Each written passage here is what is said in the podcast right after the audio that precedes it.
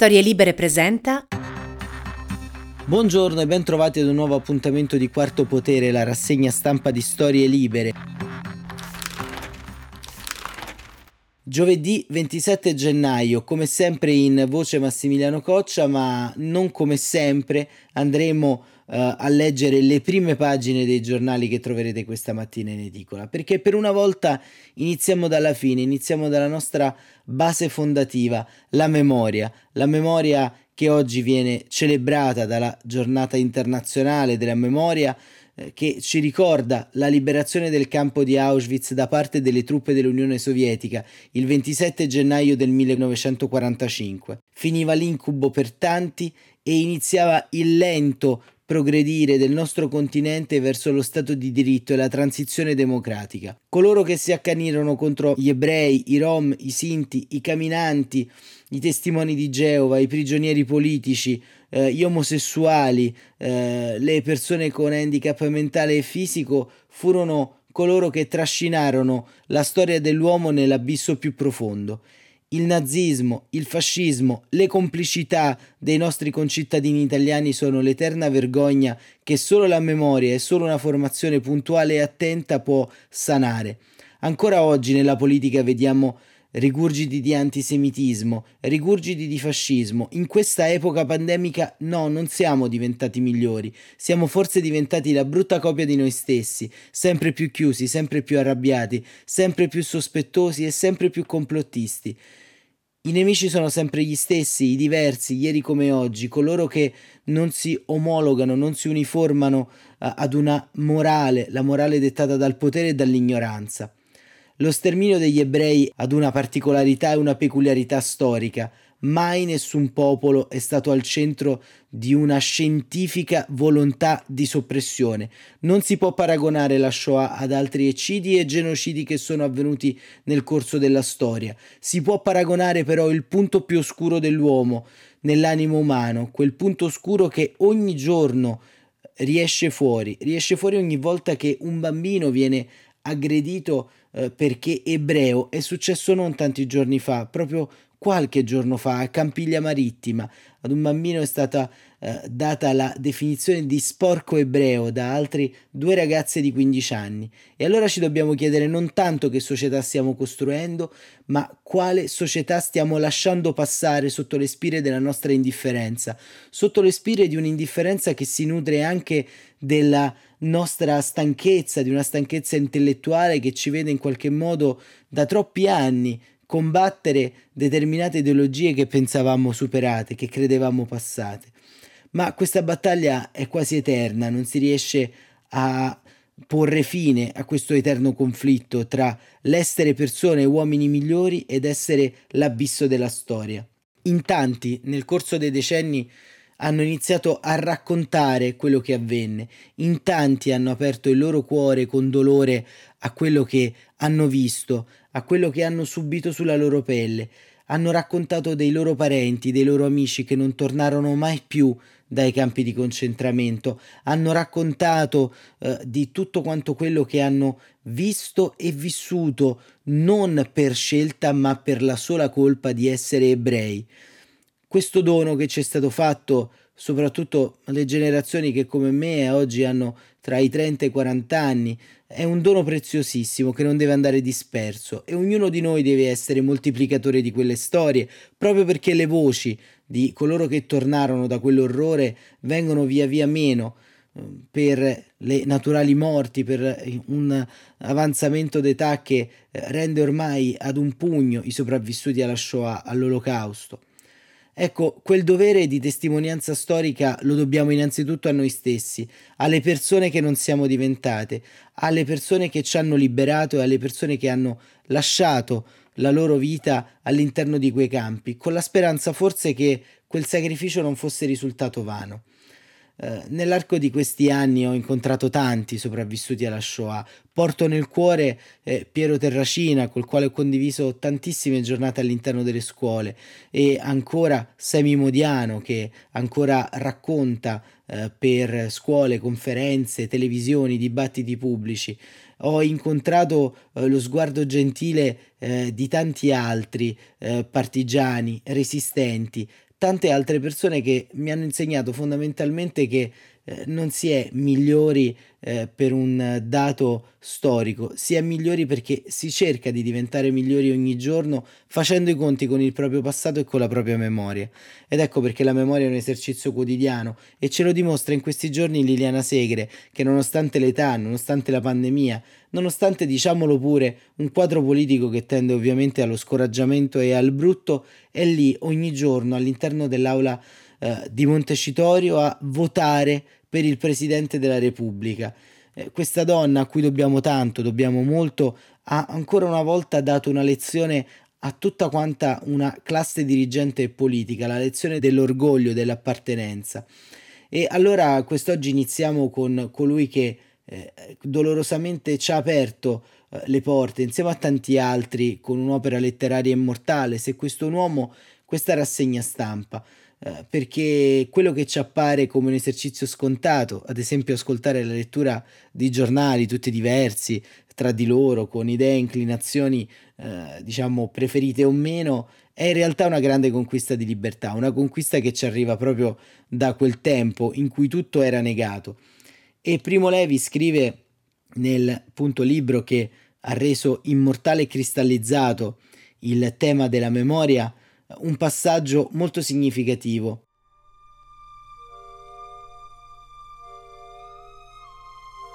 Noi abbiamo viaggiato fin qui nei vagoni piombati, noi abbiamo visto partire verso il niente le nostre donne e i nostri bambini, noi fatti schiavi abbiamo marciato cento volte avanti e indietro alla fatica muta, spenti nell'anima prima che dalla morte anonima.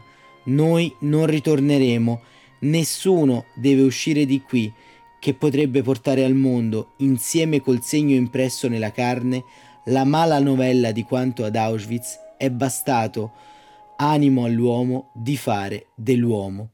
Questo era Primo Levi, se questo è un uomo, e, e con questa eh, diciamo eh, lettura iniziamo eh, a vedere cosa ci riservano i quotidiani che troverete in edicola oggi.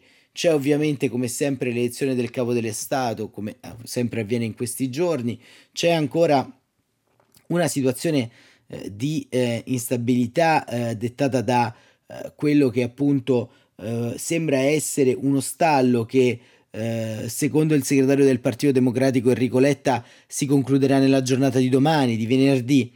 Ma vediamo nella fattispecie, ad esempio, la Repubblica che titola la rosa bipartisan, ehm, il titolo di apertura centrale, la sfida per il Quirinale, terzo scrutinio, nullo.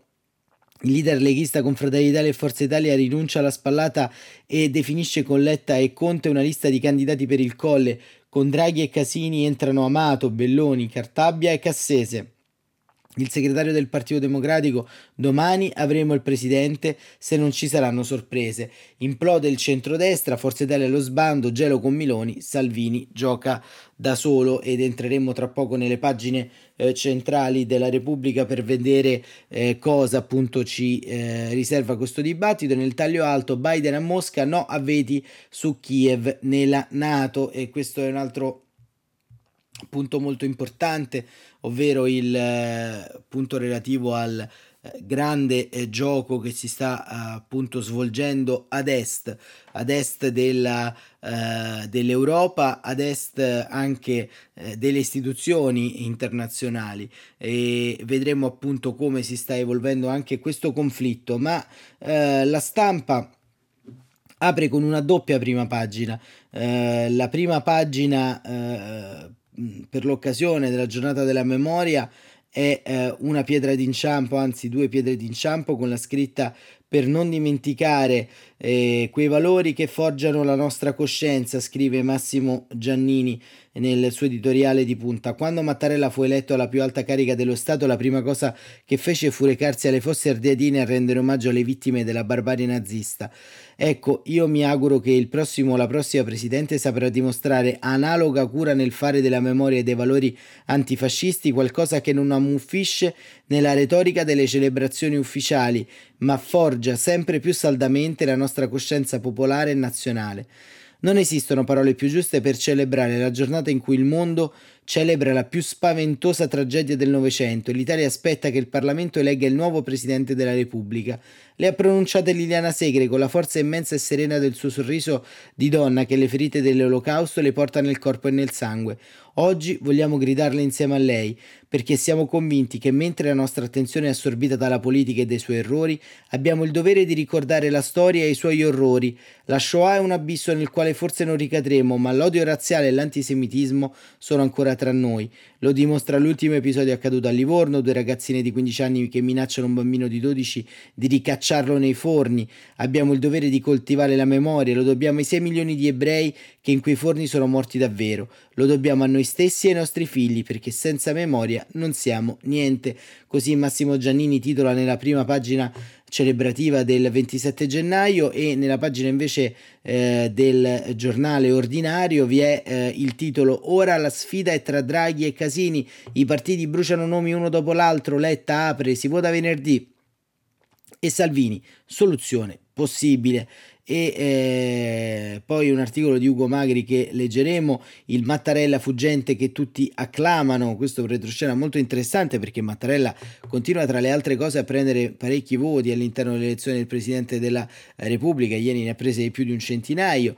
E eh, il Fatto Quotidiano, Abemus Conclave, così irride insomma tutti i partecipanti alla scena politica, la verità apre sulle vaccinazioni Pregliasco ci ripensa, operiamo tutti, ma altri ospedali respingono i Novax.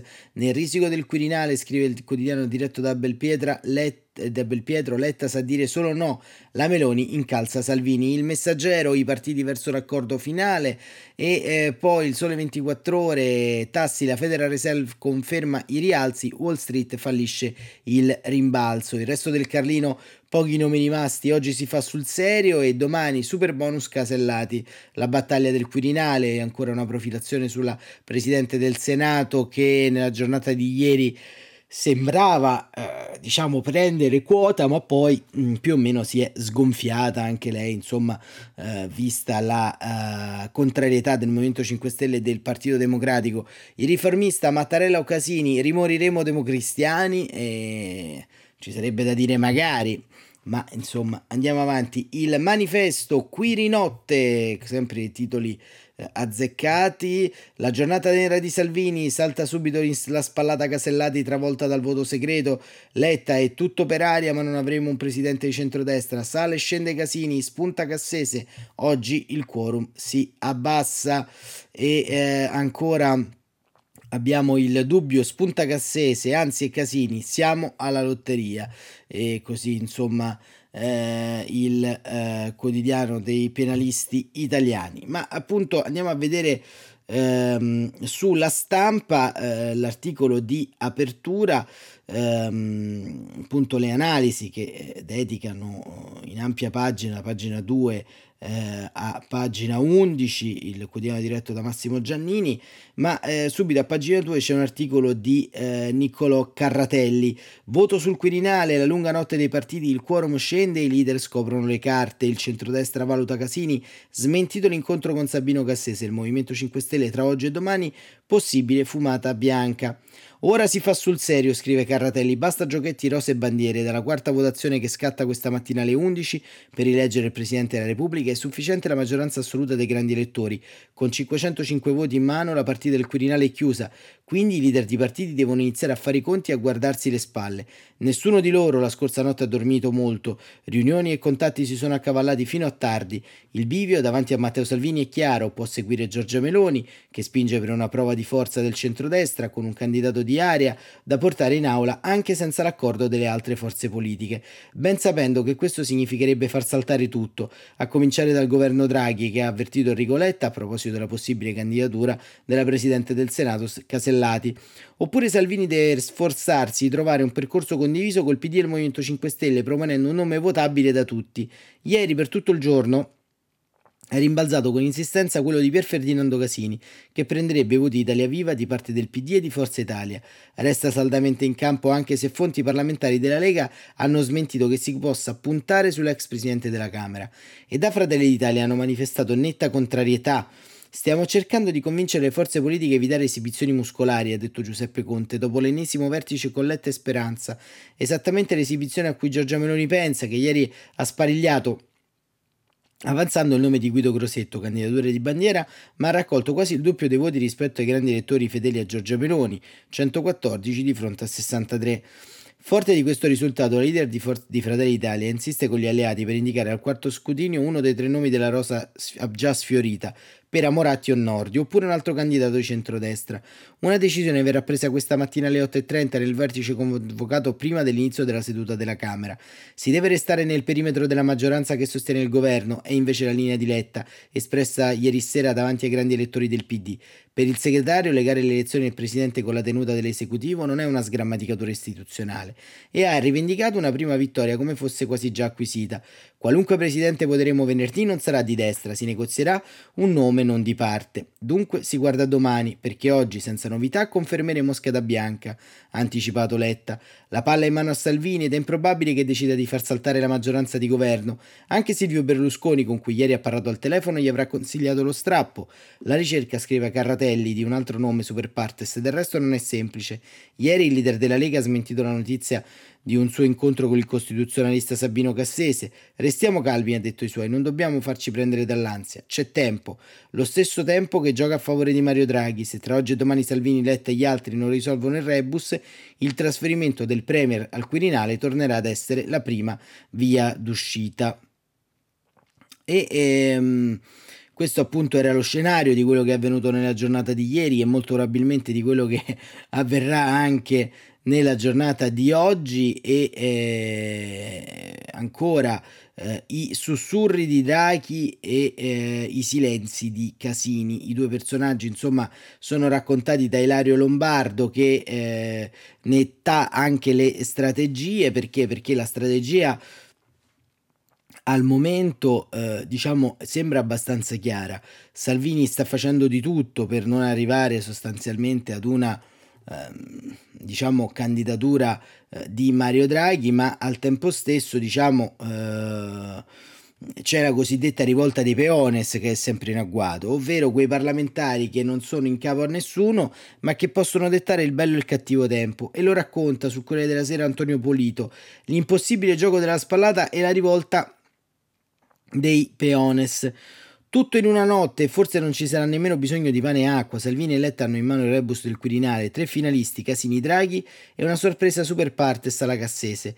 E poche ore per chiudere un accordo. La melina è terminata dopo aver bruciato quattro candidati e mezzo, i tre della Rosa dimenticati un'ora dopo, l'ipotesi Casellati sepolta da Letta e Conte, il trionfo di Crosetto che certifica la spaccatura nella coalizione. Salvini è un bivio. Se oggi tenta la conta, perde, se non la prova neanche verrà accusato di tradimento delle promesse fatte. La Meloni vince vincitrice della giornata ieri con Crosetto l'ha già messo in guardia su questo, ma un accordo è alle porte per il semplice motivo che il gioco della spallata si è rivelato impossibile in questo Parlamento. A certificarlo è stato ieri la rivolta dei Peones, la ribellione dei franchi tiratori contro la scheda bianca. In centinaia hanno contravvenuto alle indicazioni del proprio partito e hanno messo un nome sulla scheda, i 5 Stelle con 125 voti a Mattarella, la destra con 114 a Crosetto, quasi il doppio di quelli di cui dispone la Meloni, e il centro con i 52 a Casini, solo 412 le bianche rispetto alle 672 del primo scrutinio, e meno male perché gli italiani non capiscono più perché il Parlamento continui ad andare in bianco. Magari quando leggerete questo articolo ci sarà già il nome del papabile cucinato nella notte, ma poi resterà sempre da trovare i voti. Draghi avrebbe avuto certamente più problemi di Casini nella base parlamentare e nota una certa antipatia del peone per il banchiere, nel timore che poi non si riesca a fare un nuovo governo. Ma Casini ha più problemi con i 5 Stelle, senza contare che i Fratelli d'Italia salirebbero sulle barricate contro il centrismo e il proporzionale. Da notare a questo proposito il doppio ramoscello d'ulivo, scrive Polito, porto, portato ieri da Renzi alla destra. Il capo di Italia Viva è stato l'unico parlamentare a votare per Nordio, l'uomo della Meloni nella rosa della destra subito appassita. Per garantismo, certo, ma non solo. Renzi ha anche aperto alle elezioni dirette del capo dello Stato. Sia l'ultima volta che lo leggiamo così, ha detto, e ha fatto sapere in giro che pure Casini la pensa come lui e questo diciamo è un eh, diciamo pezzo eh, importante appunto di Polito che ci permette di entrare ancora di più nell'orbita, nell'ottica di quanto sta avvenendo, ma il retroscena per eccellenza ce lo svela invece Maria Teresa Meli, sempre sul Corriere della Sera, e scrive Enrico Letta sa che la soluzione della vicenda del Quirinale passa inevitabilmente per Salvini. Gli Sherpa di PD e Lega hanno continuato a trattare per tutta la giornata di ieri in tarda serata tra i due leader. Ma intanto i tre alleati del centro-sinistra mediano di andare con il nome di Elisabetta Belloni, l'unica candidatura che non provoca una rottura tra PD e grilline. Prima il segretario Demma ha incontrato i ministri e capigruppo.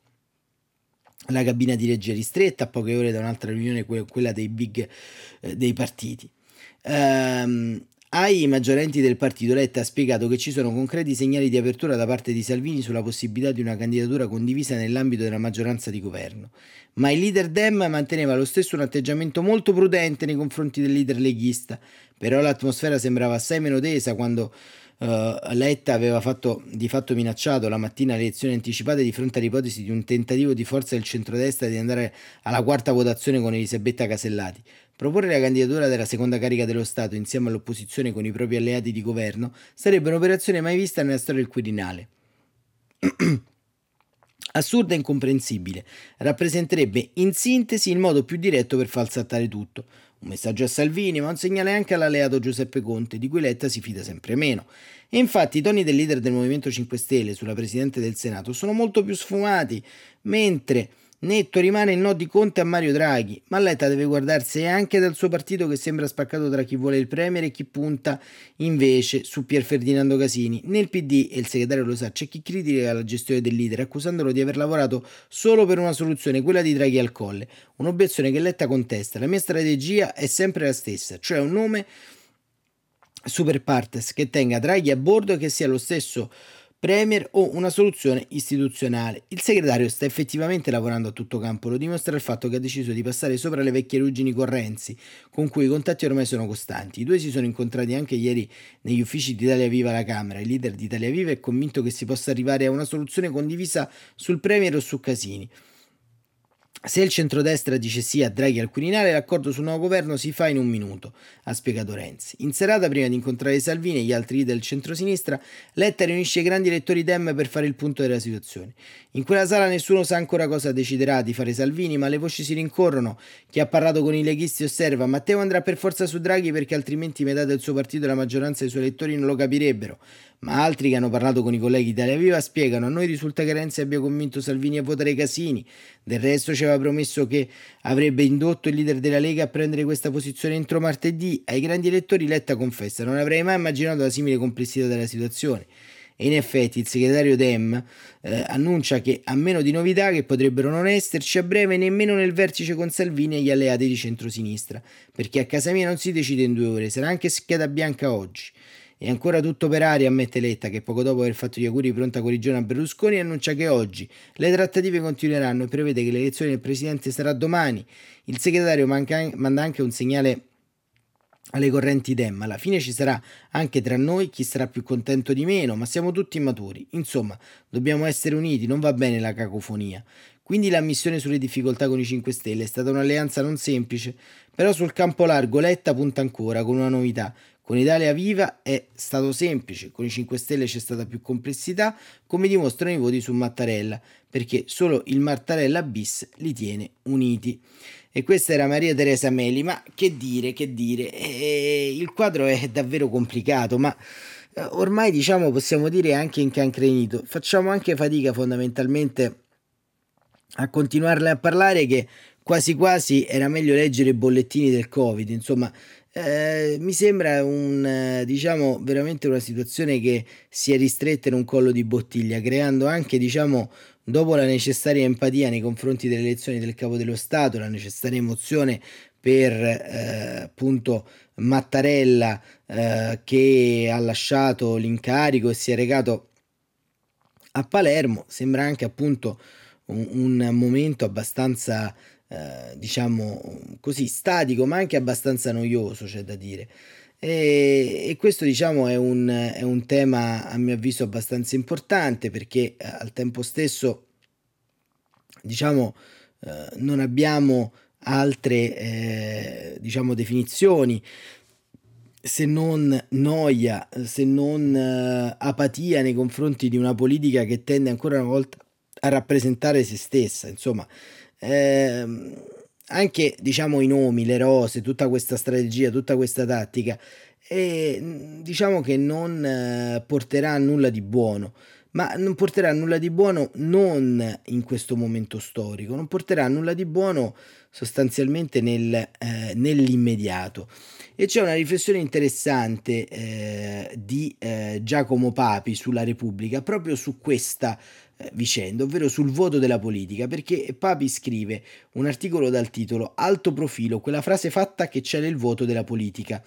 Quando tutto questo sarà finito, bisognerà spendere una parola per l'espressione di alto profilo che da più di un mese è associata alla figura del prossimo Presidente della Repubblica.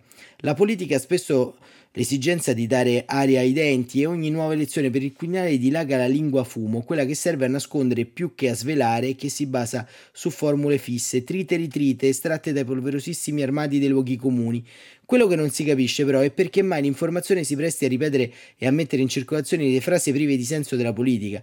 Che cosa vuol dire esattamente di alto profilo? Che per non sfigurare di fianco ai corazzieri il prossimo Presidente della Repubblica dovrà essere alto almeno quanto Crosetto, l'enorme deputato, ex deputato tuttavia, di Fratelli d'Italia che misura 1,96 cm e ieri ha raccolto 114 voti? Oppure l'espressione serve solo a escludere Berlusconi e Brunetta? Potrebbe voler dire che le persone che guiderai, garantirai e rappresenterai l'Italia nel mondo non deve essere cercata tra le figure di basso profilo, bassi istinti e bassi appetiti. Insomma, si intende chiarire una volta per tutte che i partiti si rifiutano di leggere un guitto squallido avido al raffone? O forse significa soltanto che il prossimo presidente dovrà essere autorevole? Nel qual caso mi pare una precisazione necessaria, non vogliamo uno che quando parla o appare in pubblico tutti ridono e si danno gomito e fanno le pernacchie. È evidente che l'informazione come l'economia sottostà alla legge della domanda e dell'offerta e che se una notizia viene data una dichiarazione rilanciata è perché, pur nel disinteresse e distrazione generale, scrive Papi, esiste un pubblico che vuole sapere o almeno avere qualcosa da ripetere al bar o sui social. È anche vero però che il mestiere di chi informa dovrebbe essere quello di assicurare un minimo di corrispondenza e misura tra la realtà raccontata e le parole che provano a descriverla. Dovrebbe assicurarsi cioè che la lingua non sia usata per confondere o prendere tempo, anche perché il cattivo linguaggio ha la capacità di moltiplicarsi e diffondere come un virus di bocca in bocca, di fiato in fiato, infettando di frasi fatte e svuotate lo strumento che dovrebbe servire a capirci e orientarci nel mondo. Il presunto leader dei 5 Stelle, Giuseppe Conte, per esempio, parla ormai come un democristiano degli anni 50, con la differenza che il democristiano, scrive Papi, degli anni 50, il gergo per non dire nulla lo stava inventando, mentre Conte lo sta ripetendo, anche se gli va riconosciuto il merito un record di essere riuscito a montare una dichiarazione composta esclusivamente di frasi fatti. Facciamo un passo avanti e cominciamo un serio confronto tra le forze politiche per offrire al Paese una figura di alto profilo, autorevole e ampiamente condivisa. C'è tutto, scrive Papi, il passo in avanti, l'ampiamente condiviso, l'alto profilo, appunto, ma distinto da autorevole e infine il serio confronto, perché evidentemente potrebbe non esserlo serio il confronto. Più sopra il tweet del segretario del PD Letta di qualche giorno fa. Ora ci vuole accordo su, al- su nome eh, su, ci vuole accordo alto, scusate, sul nome condiviso. Perché alto l'accordo? Come si configura l'accordo alto? È quello con Crosetto e perché condiviso? Se l'accordo non c'è non è condiviso per forza. Meno male che Matteo Salvini dopo aver invocato un profilo altissimo, forse anche più di Crosetto, ha assicurato stiamo lavorando per una soluzione positiva, rapida e efficace. Ed abbiamo tirato un sospiro di sollievo a sapere che non sarà negativa, lenta e inutile. A Berlusconi invece va dato atto della chiarezza del comunicato della rinuncia. Occorre individuare una figura capace di rappresentare con la necessaria autorevolezza la nazione nel mondo e di essere garante delle scelte fondamentali del nostro paese nello scenario internazionale. L'opzione europea e quella atlantica, sempre complementari e mai contrapponibili, essenziali per garantire la pace e la sicurezza e rispondere alle sfide globali, ma soprattutto di non avere usato alto profilo. L'elezione del Presidente della Repubblica è un gioco appassionante, scrive Papi in quanto tale ha anche a che fare con lo spettacolo e l'intrattenimento. Se la democrazia ha vinto per ora e fino a qui, o almeno se ha avuto successo, è perché è un gioco a cui tutti possono partecipare, non soltanto i sovrani, i nobili e i preti. Come dice Marilyn Monroe a Lawrence Oliver in Principe la ballerina, le elezioni sono una buona cosa, sono democratiche, ma ogni gioco si basa su regole certe e sull'essico esatto nei limiti del possibile. Non può abusare di formule fumose e prive di senso e se le frasi fatte ci devono proprio essere, almeno si faccia la fatica di verificarne il significato. L'espressione alto profilo, per esempio, deriva dall'inglese high profile, che per il Cambridge Dictionary significa ehm, attrattivo eh, per eh, le persone, ehm, diciamo nel dibattito pubblico e sui giornali. I partiti starebbero cercando, cioè senza saperlo, qualcuno in grado di attrarre l'attenzione del pubblico, giornali e televisioni. Un personaggio famoso, insomma, uno che faccia parlare di sé, qualcuno come Gianni Morandi o Orietta Berti, visto che inizia Sanremo, oppure come Silvio Berlusconi. Chissà se ci ripensi scrive eh, appunto Giacomo Papi in questo articolo divertente che va a chiudere questa rassegna stampa perché sostanzialmente eh, ancora una volta ci attende una giornata eh, molto eh, diciamo complicata, una giornata che sicuramente almeno da quanto si legge non ci darà il futuro presidente della Repubblica, ma sicuramente ci darà ancora analisi per il giorno dopo. Uh, stiamo veramente forse alla fine di questo grande circo Barnum, ma uh, non dimentichiamo che alla fine uh, ci sarà un nuovo assetto politico istituzionale che in qualche modo ci darà non solo da riflettere ma anche un po' da battagliare e da comprendere, perché è vero che i presidenti li fa il Quirinale, ma è anche vero che insomma i presidenti li fa anche la storia di questo paese e sicuramente questa pazza elezione, la prima che passiamo insieme qui su Quarto Potere, rimarrà nella nostra memoria e negli annali. Ricorderemo le rose, ricorderemo i volti, i tanti nomi di secondissimo piano portati e sbalzati per un momento al primo piano, ma soprattutto ricorderemo quella eh, timida sensazione di contare davvero poco all'interno dello scacchiere della politica nazionale. E non perché non lo eleggiamo direttamente il presidente, ma perché in fin dei conti in quest'ultima fase di pandemia c'è passato anche davvero l'entusiasmo di sperare in qualcosa di differente. O forse c'è passato anche eh, diciamo in modo simultaneo con la politica quella fame di altrove, quella fame di domani. Speriamo insomma che con la fine di gennaio, che è sempre un mese un po' di transizione, si possa anche guardare al futuro e ai prossimi mesi con un rinnovato ottimismo, per dire una frase fatta che piace molto. Grazie davvero per essere stati con noi, ci sentiamo domani mattina sempre alle 7.45 e chissà che non sia la volta buona per eleggere l'inquilino del Quirinale. Ai posteri l'ardua sentenza. Buon proseguimento di giornata e grazie davvero per essere stati con noi.